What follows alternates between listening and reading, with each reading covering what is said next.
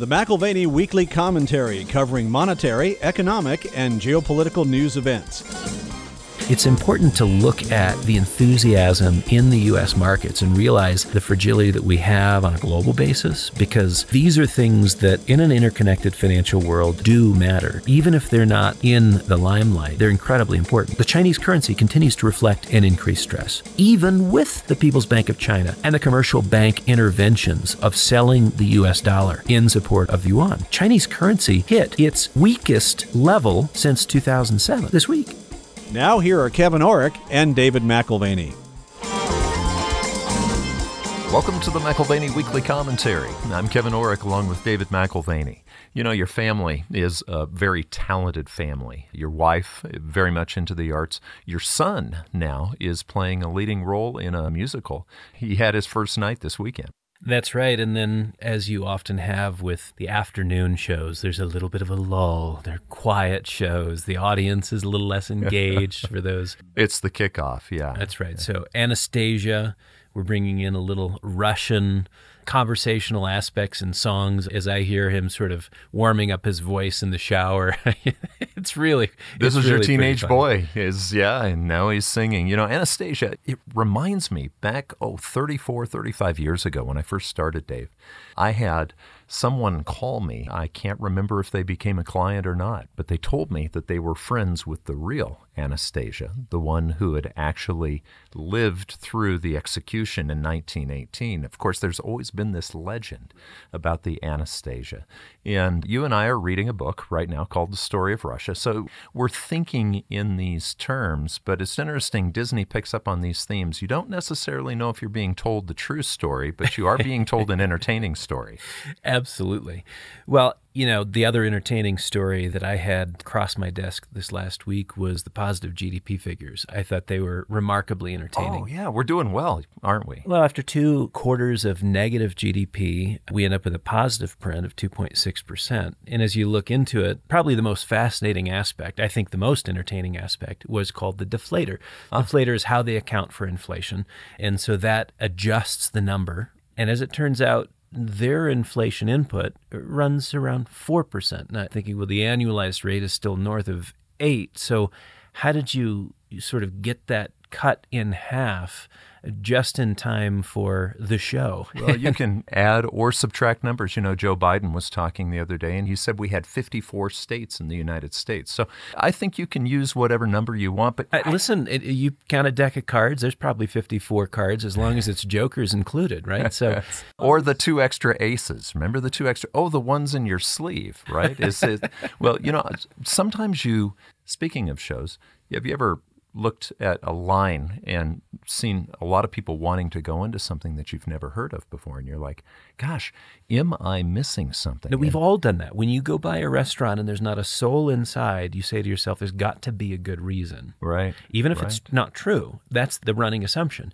Meanwhile, the restaurant next door that's flowing out onto the streets and has a line of 45 minutes wait, you think they got to know something I don't know. Well, should I have been buying stocks last week, Dave? That's There's what I gotta- wondered. Well, that's right. I mean, we've got a multi week rally in play here with U.S. equities.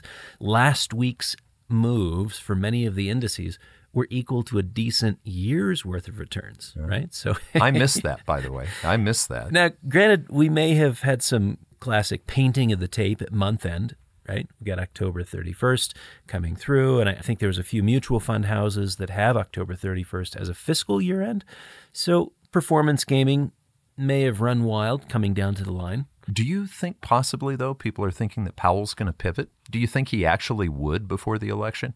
Well, there is some positive engagement in the equities markets based on that assumption. Positive energy is gaining steam as we move towards Powell's comments with heightened expectations of Fed language that reflects an easing of interest rate policy pressures. We're going to have a 75 basis point increase. That's still expected this week. But aren't they starting to paint into this that it'll slow down after that? That's right. The desired language, at least from Wall Street, is the moderation of pace from that point forward. But I think you've got some things mitigating against that. A combination of wage inflation, low unemployment, and a massive equity rally. They all sort of marshal against the Wall Street hope of pivot language. What's intriguing is that central banks all over the world have noted the fragile nature of the financial markets, and with cracks appearing in recent weeks in Europe and in the UK, with growing problems in the swaps and the repos markets. So, this is the International Capital Market Association, which was sounding the alarm on European market dysfunction, particularly in the repo and swaps markets. And collectively, central banks have collectively shifted tone. You've got Lagarde for the ECB. Yes, they raised rates, but a small, not a big stick. But she did, as Roosevelt suggested, speak softly. So the market mm. speculators loved that calming and permissive tone.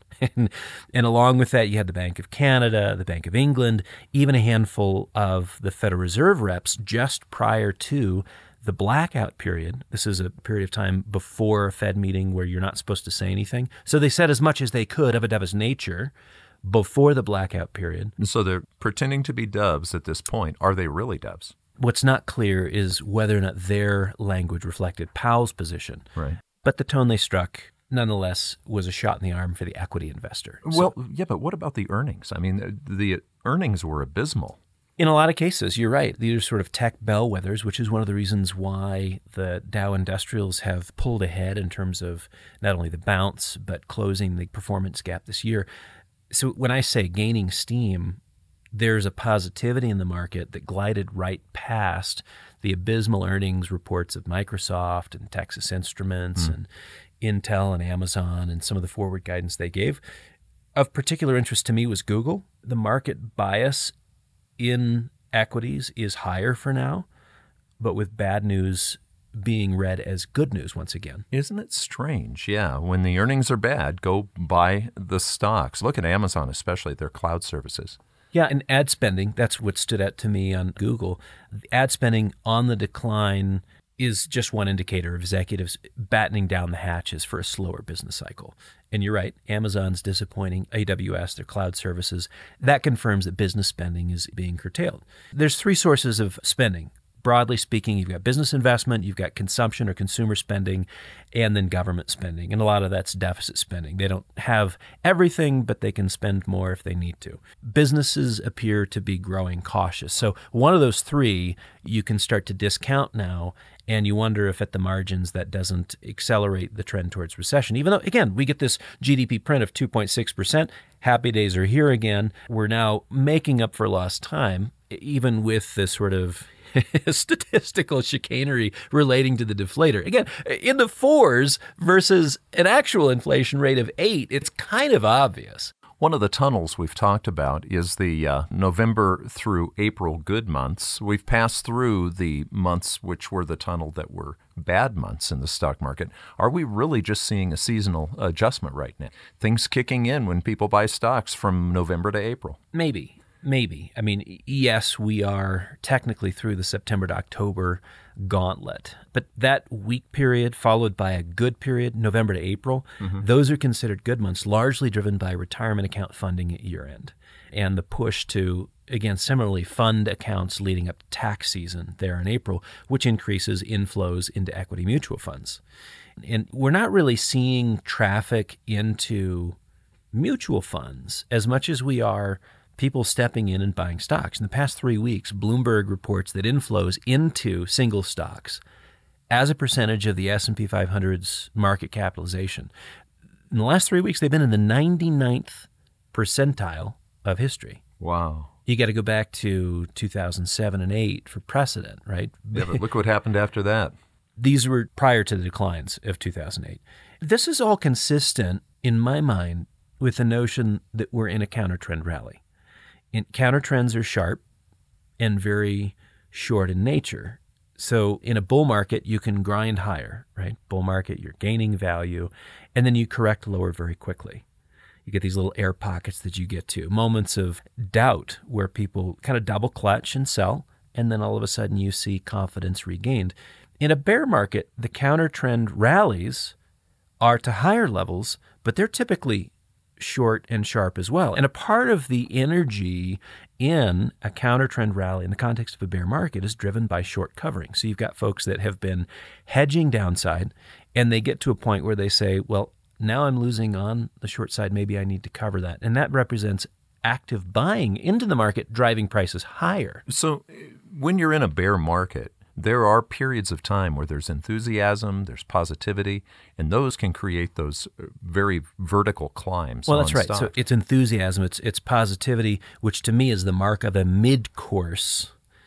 You know, again, we talked about the three phases of a bear last week. This is sort of mid-course sentiment within mm. the context of a bear market because you think you're getting in on value, and the end of a bear market takes on a different tone altogether. It's kind of the element of despair. That's when nobody will touch the stuff, right? Yeah. And we noted last week that value, value as measured by CAPE, the cyclically adjusted price earnings, to be on par with the 2009 lows, which were frankly well above the previous bear cycle lows, is still 30% lower from current levels.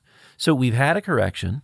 We've got radical positivity in the marketplace today, which doesn't mark a broken spirit within the equity market. But it the shares are still 30% plus higher than they should be relative to their earnings. Sure. And there's exceptions to that. If you look at a company like Facebook, off 74% from its peak, trading at $100 a share, what's fascinating is they spent the better part of $50 billion buying back shares at $300 a share. Mm and now it trades at two thirds less than that. My general advice to an executive group would be buy low and sell high. But I understand there's a different rationale. You can step in and buy high and well, I guess it frustrates your shareholder base if you've wasted money, but well, in the last decade, set that aside. Yeah, and the last decade, that's what the stock market was was share buybacks with companies. So if this thing continues to go down, it's a double whammy because their earnings are going down as well, right? Yeah, a few years ago, volatility seemed dead. Yeah,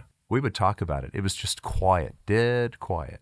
This year, the S and P, this is the S and P 500, that index has had 40 sessions which have registered 2% moves in either direction. So that's considered a shaking, a pretty substantial yeah, shaking. Yeah, these are big moves. These are very big moves. Yeah, I mean, again, you're talking about a single session, like one day, 2% or more. These are very volatile markets. Reuters noted that these numbers were only surpassed during the height of the pandemic sell off back in 2020. Before that, the depths of the global financial crisis, 2008, 2009. Volatility is of a radical nature today. And it's not healthy. You see it in the fixed income markets as well. You see it in the currency markets. These are intriguing moves in part because they are destabilizing in and of themselves. In the short run, it reminds me of schizophrenia because you have positivity and then you have negativity and then you have positivity. But there's been an awful lot of household wealth lost this year that still hasn't been made back. You're right, but it's been focused in the equities market, which I think is worth noting. Year to date losses from household net worth are just about $6 trillion. This is in the US. And this is without a real haircut from real estate assets. Mm. Yet, and yet is the key. You've got mortgage rates, which are higher. And over time, that will be a factor in the repricing of residential property. The first thing you see is volumes drop. That comes first. Then stubborn price concessions are eventually made. Well, look at the loan officers. Last year they were pretty busy. These days uh, they've lost most of their business, or at least half. Mortgage demand is now down 50% from a year ago. So, again, back to that issue of volume preceding price, we've seen a decline not only in sales, but again, in mortgage apps, and part of this is refi, of course, which is really no rationale for very few numbers pencil if you're trying to refi at these kinds of rates. Mm-hmm. But you look at new home sales and existing home sales, and the same story is there. Volumes are on decline. Mm, but price isn't, right? The average new home price as of September hit 13.9% higher from a year ago. Here we are at $470,600 per unit. And at 3%, if in terms of a mortgage rate, there's a crowd of people that can make payments. But at over seven, the crowd shrinks. And so too will the price. This becomes mathematical at a certain point, adding more downside pressure to household net worth. Because as we said earlier, the six trillion lost year to date has really been exclusively in the mutual fund and stock category and has had nothing to do with the larger piece of household net worth, which is tied in real estate. And I think this is a key point because household sector net worth hit an all-time high of 150 trillion, 150 trillion in the fourth quarter of 2021. Up from the previous peak in 2007. Yeah, remember they called on the Economist magazine uh, the bull market and everything, the everything bubble? Yeah, the everything bubble is what took us from 70 trillion to 150 right? So we get to bear market peak in 2007 of 70 trillion, and this is with radical real estate pricing. Now we've got a combination of real estate pricing even at a higher level with a bunch of other assets that have followed suit, including equities and bonds and everything. Else. So we get to 150 trillion Q4 2021. This has been one heck of a bull market and everything. Mm-hmm. There's still a 100% difference. Again, just looking at the 100 and what is it 43 143 trillion in total net worth. There's still a 100% difference between the 2007 peak and where we're at today. A lot of ground to get back as real estate and the bull and everything becomes a bear and everything. Mm. and i had a friend comment on our commentary last week. He said man that was really negative. To be honest i don't live in a world of negativity I just live in a world of trying to judge value. Is it something overpriced or underpriced? And we do this every day as consumers. If somebody says, "Hey, I've got a Ford F150 and it's for sale for $150,000," you'd say, "That's overpriced. I'll pass." Right. Right. But if you said, "I've got a Ford F150 and it's for sale for $17,000 and it's got low miles and it's been one owner vehicle and it's been well maintained," you say to yourself, "In this environment, that's a steal." You're not considered a bear for seeking value you just don't want to overpay. So we live in this interesting emotional space where only when it comes to the future structure of our retirement and the hopes of a quote unquote better life do we consider a value play negative thinking. And it's never negative thinking. Dave, you have to make money management decisions every day. I hope you're not an optimist and I hope you're not a pessimist. I hope you're objective. You know, the other day, uh, Friday, one of the guys in the office came to me and he said, Hey, your rear passenger tire is a little low. I had so much to do that day. I just wanted to wish that it wasn't. And I went out and I got the gauge out, and sure enough, a 32 pound tire should have actually had 32 pounds in it. It had 11. Well, I took it over, there was a nail in the tire. Now, was I an optimist? Was I a pessimist? Or did I just objectively have to change my plans based on the nail in the tire? This is just a judgment of value. If interest rates have come up, we have to see a correction in price in real estate. And if there's a correction in price in real estate, we have another component of household net worth, which takes a hit. But when people feel a certain way, it does affect the market. When people right. feel poorer, they spend less. And there's the economic impact. It's the reverse of the wealth effect, right? More money, on your balance sheet. You spend more because you're comfortable that you're not going to run out of dough. Right. But with less money on the balance sheet, you begin to wonder, am I going to run out? Is it time to go back to the college days of ramen noodles and beans and weenies? you know, when people feel poorer, they spend less. Right. So it's been mutual funds, equities, pension entitlements that are tipping over and headed lower. And real estate hasn't done that yet, except for my block. Okay, I live in a circle type of drive, about a half a mile long. There are two houses for sale. They put those signs up in the last oh month or so they might be late to the party. I think in some respects, real estate looks to be having one of those wild e coyote moments. Right. You're contemplating gravity, mm-hmm. you haven't yet yielded to it, right? Bloomberg featured commentary on Friday, specifically on the commercial property market. So, not residential, but commercial property. And they said that the cost of debt on commercial property has risen so fast that it's now more expensive to finance many real estate deals than owners are currently earning on rent. Hmm. Translation $5.5 billion of new commercial mortgage backed securities have negative leverage. Debt exceeds the returns on the asset. Debt payments are exceeding the income, hmm. right? For those of you who know real estate, cap rates being below interest rates, that's not a good idea prices are going to have to adjust lower. Uh, and this is not negativity or positivity. This is opportunity for someone who would like to put some money to work in the real estate market at some point. And translation, just be patient. And if you can pay cash for real estate in a way, you can short real estate because you can hold cash in a way that's shorting real estate, yeah. cash or gold, and then go into real estate as it goes lower. You know, speaking of shorting, there are good timing and bad timing starts for short funds, and then there's good managers. And I don't know, I want to be careful what I say about the short fund that just recently started, but they're losing an awful lot of money. Talk about bad timing. Well, we start our tactical short commentary every quarter with an explanation that we are not 100% short. We vary the exposure in light of market conditions. Doug is careful. We Doug is can be 100% short, Right. but you have to mitigate risk. And for anyone to be 100% short, kind of on an ongoing or automatic basis, is kind of indifferent to risk. It's a losing strategy, pun intended. Yeah, short, short-sighted losing strategy. Yeah.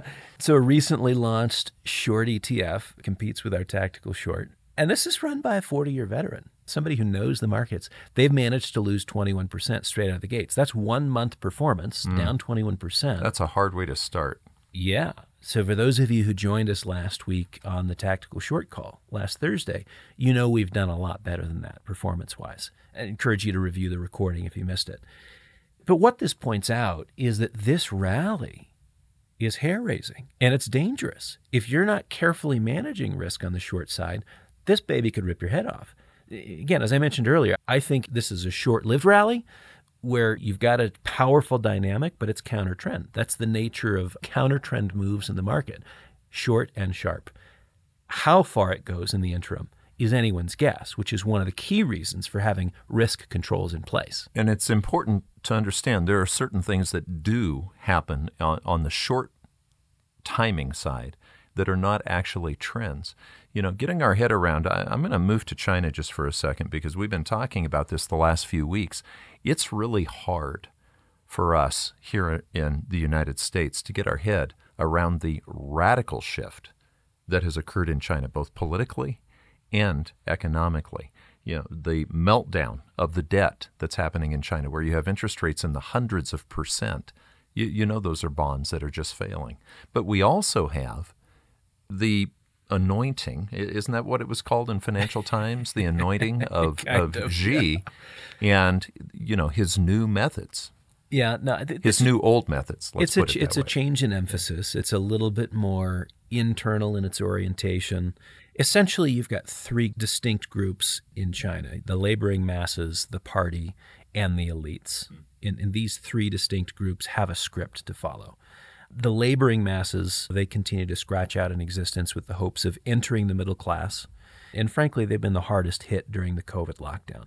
And now they're groaning already as multiple variants and an increase in cases have introduced degrees of lockdown once again. You know, if you listen to Xi Jinping's speech, caution is the first principle, security is paramount, driving control. Again, this was reiterated in Xi's coronation as a reflection of recent success. Look, we don't have uh, the death count that other countries have. And again, this is commentary supporting here's what success in China looks like superiority in an approach to management of people and processes vis a vis the Western world. You will be safe even if you are not free. And this is a social transaction. What I don't know is how many people in China are excited about this kind of social transaction where, yes, you're guaranteed safety, but it's at the expense of freedom. A couple of weeks ago, you were reminiscent of 1917 in Russia. You know, we brought Russia up in the beginning through Anastasia. It's strange that there's a Disney show called Anastasia with everything that went on. In 1917, you said, Would you go long the ruble in 1917? And you wouldn't have, because, of course, the things we're seeing Xi talking about were very much similar to when the change occurred in Russia. So Disney, I don't know. Will Disney make a movie about the takeover with Xi? Maybe. This is fascinating because after several weeks of rising COVID cases in China, lockdowns are coming back. This week, Shanghai Disney closed, Ah, speaking of Disney, they closed. but huh? they closed because with of tens COVID? of thousands of visitors still inside. Oh, So it's not you can't trapped come in. in Disneyland, Oh, oh, in yeah. Chinese Disneyland. yeah, yeah, yeah, yeah, yeah. It, kind of interesting Wow. because you can leave only after you have a negative COVID test. This happened a few years ago, and there's like thirty thousand people locked inside. They did it again, and you're stuck. Wow, it's a small world, but it's a very small world. It's a small world after all. Which, if you think about it, being trapped in a small world, this would be my father-in-law's worst nightmare. Oh, really? Yeah, that's not a ride that he likes.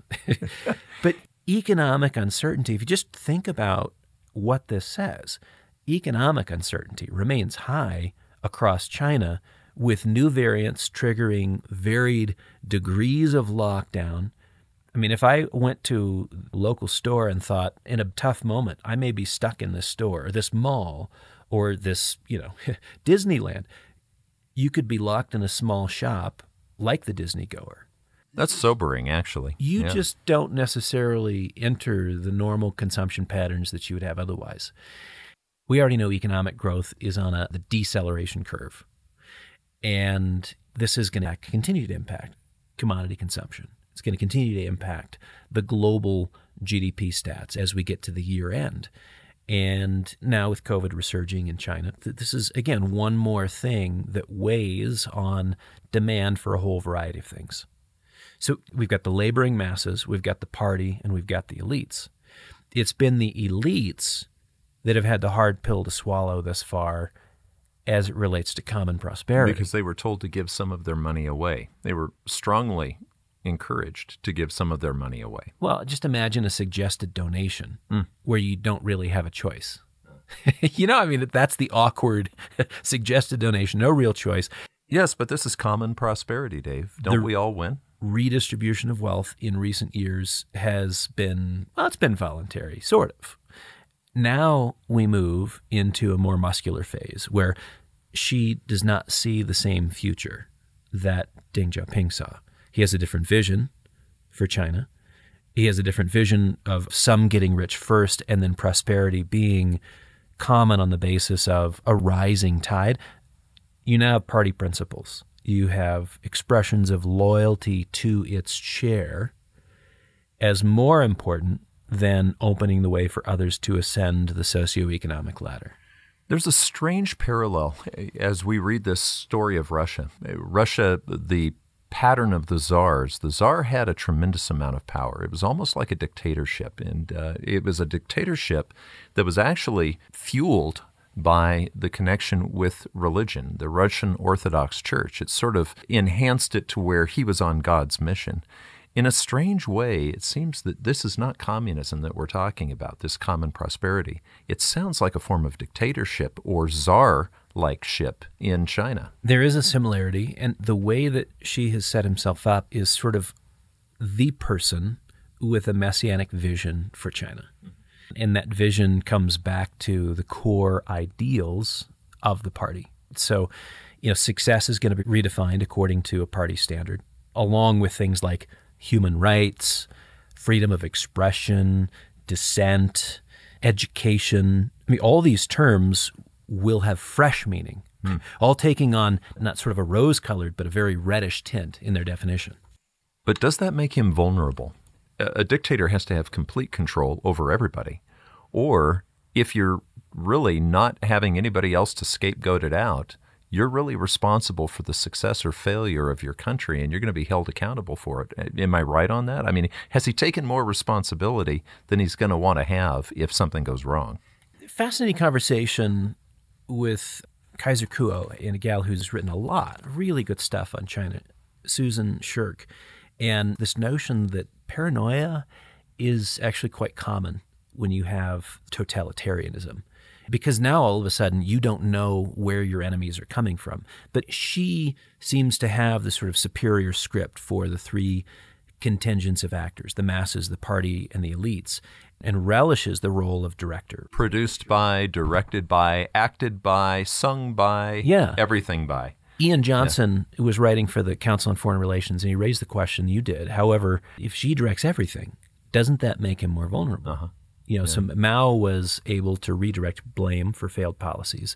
He had a lot of party adherents, uh, which he was able to sort of scapegoat and say, "Oh, it's their fault," and they took the fall for it. Right? Mao was very concentrated in his power, right? But he still had the ability to slough off critique Xi's putting himself at the center of everything, and that does take on the risk of critique. Johnson said, Xi's basically constructed a system that makes him look strong in the short run, but leaves him no place to hide. But he has the illusion of a team behind him who are also helping him make the decisions. Yeah, the team of 24 and 7. Uh, They weren't elevated because they represented a diversity of viewpoints. They're there because they create a wonderfully harmonic echo chamber for the nation's lauded voice. the reborn Mao. This is Xi himself. So, I mean, who would step out and critique the most powerful leader since, since Mao? You know what the consequences are. You weren't asked for your opinion. You were asked if you are loyal to the party, which has a specific meaning. Xi Jinping's prerogatives. Hmm. So Xi's purge thus far has been of the powerful elites. And of course, again, this sort of soft pedaling, the requirement of engaging with common prosperity.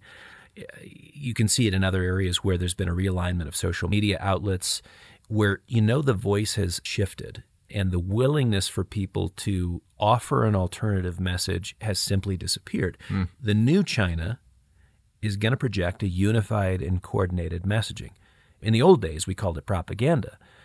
And it's going to have multiple audiences. So when Elon Musk took over Twitter, the bird became blue and free. But what we see with Xi is the bird's red and it's going to be absolutely controlled. In a way, it's the opposite of what happened at Twitter. Yeah, it's still sort of minorities dictating majority views because if you look at less than 100 million party members, right, you're really talking about the propaganda tools within China being targeted at non-party participants in China, making so sure is that they're less on than ten percent? Are we talking five or ten percent of the populace is party member? Yeah, less And than then- 10%. Okay. if you call it a billion and a half Yeah. and there's 97 million, it's a small number relatively speaking. But then you've got the global audience. Propaganda can have two audiences, domestic and international. At least on the domestic side, I think we've entered into this new phase where you should practice some self control and restraint. Those would be the wisest ways of sort of navigating the years ahead, unless you relish the Uyghur type outcome. Think differently. You will discover the magic of re education. By the time you leave this place, perhaps not the happiest place on earth, but you will think like you should think. When we talked about Glasnost Perestroika, there had been five Glasnost Perestroikas before the last one. And the idea was to loosen the ropes on the people, let them be free for a while, and then tighten them again. The China of today is not the China of Nixon's era. Are we seeing the old China reemerge at this point? Now, however, they're much, much larger, much more powerful. But are they exhibiting the same neurosis that they had from the past? Yeah, in many respects. Not in all respects, but in many respects. Earlier this year, Geremie Barmé, probably pronouncing his name incorrectly, but he's from Australia and very famous sinologist, uh, teaches at the University of Canberra. The Xi Jinping new era is a doleful time, he said back in April. Here's China having achieved, in the terms of its own modern history, unprecedented riches. Hard won, if draconian, social stability, extraordinary achievements in every major field of pursuit. Yet it's as brittle, bitter, self absorbed, and neurotic a nation as it has been at any other time since the end of the Qing dynasty. So, resiliency, when you talk about brittle and bitter and self absorbed, that's not resilient. I mean, the, the term resilient would mean that they've got flexibility. Is there past success over the last decades? Is that possibly coming off the tracks? You were talking about Susan Shirk. She wrote a book called Overreach How China Derailed Its Peaceful Rise. Is that happening? Yeah, that's out in the last week. I admit I haven't read it yet. She was interviewed uh, by Kaiser Kuo on his very informative Sinica podcast. It's one of the only podcasts I occasionally tune into.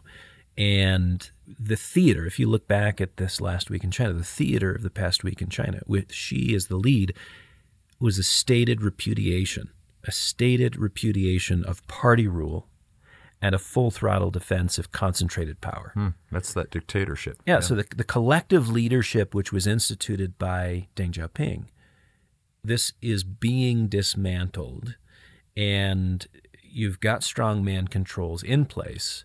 This has been undone by Xi Jinping, and he spent two hours telling you all the ways in which the old era, this middle era of weakness, of weakness in Chinese history needed to be closed. And the weak era, of course, is Hu Jintao, Deng Xiaoping, his predecessors, who were open to the reforms of the West. Again, it's, it smells and feels like glasnost perestroika coming to a close, where all of a sudden there's a tightening of controls, a closing of the gates, more than just at Disney. But and that's never good for China. markets. It's never good for markets. Would you loan money right now on real estate in China? Would you buy?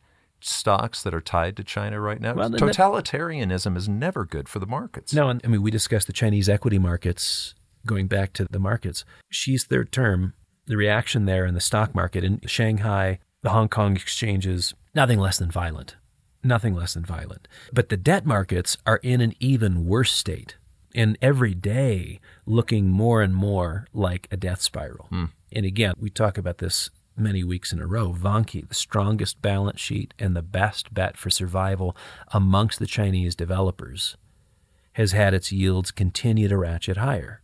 As yields ratchet higher, it's telling you the stress and strain is increasing. We started the year at a 3% yield on their debt. Just a few weeks ago, it reached 10. Hmm. Last week, 16 today 21. Wow, a sevenfold rise. That's amazing. That's as good as you get. Country Garden has jumped from 100% to 119% from last week to this week. I mean, 100% is nothing to sneeze at. That's the largest of the largest wow. developers in China, but not under the worst pressure by any stretch you know, the rest of the sector stretches in terms of their yields on debt 165 to 257 percent. So, yields. can the People's Bank of China? I mean, we we have gotten so used to interventions, uh, central bank interventions.